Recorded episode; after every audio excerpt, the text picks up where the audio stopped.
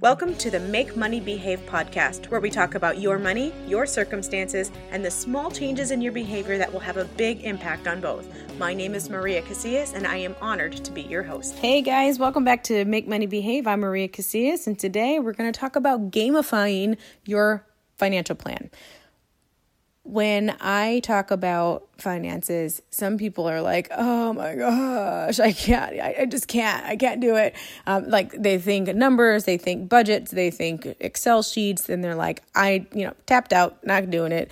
Um, and so I, I always have to figure out a way, especially if I'm working with a couple. Usually there's some one of the individuals who is like, all on board. And then the other one who's the eye roller like oh my gosh i can't believe he's this way or she's this way. And uh, you know this is just so not me. And so i have to find creative ways to make sure that that other person is on board. Because you know what? We're not going to ever really make our goals happen if we can't all be on the same page. So i wanted to just bring to you this idea that it's working really really well with one client this happens to not be a couples client. It's somebody who um, just really she she's single and she wants to do this but she doesn't have an, an accountability partner really worked in because she's single. And um, she has basically come to me to be part of that accountability for her. But also she said you know what? This is boring for me. Like i don't i don't enjoy this. I need something to make this fun. And so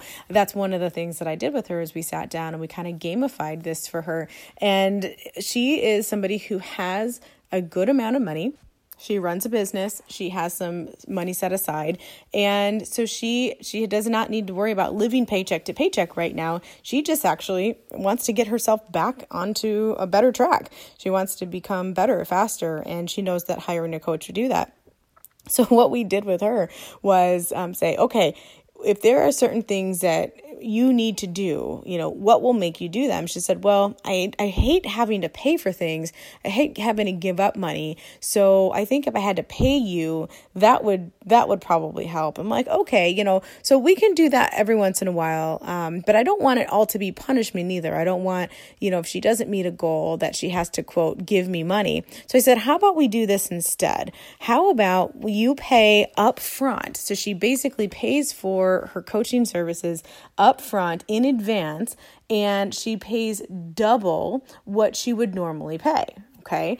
And what we've done is that if she completes any of the homework assignments, not any, all. If she completes all of the process things that we have in place, that she and I work together, then she will actually get that money back. She gets paid to show up for herself.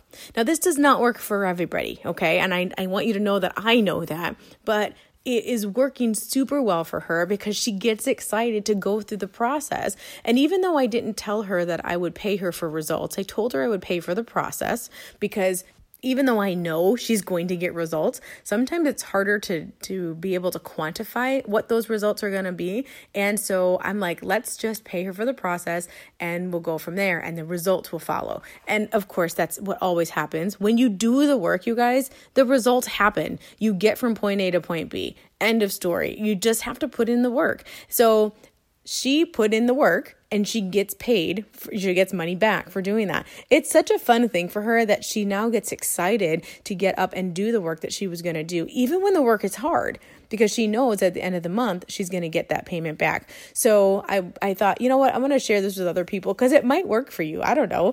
Um, if you are the type of person who just enjoys how like gamifying things then i think that that's a great idea for you to do to gamify your strategy add some fun to it. Make make it, you know, something that you can do with your family if you want to.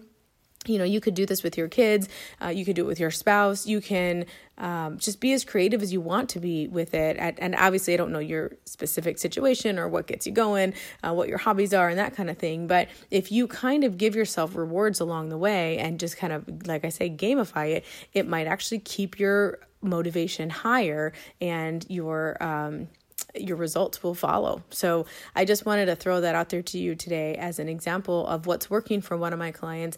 And if it's something that you want to try for you, then I would definitely say give me a call. Go to chatwithmc.com and we'll set up a call for that.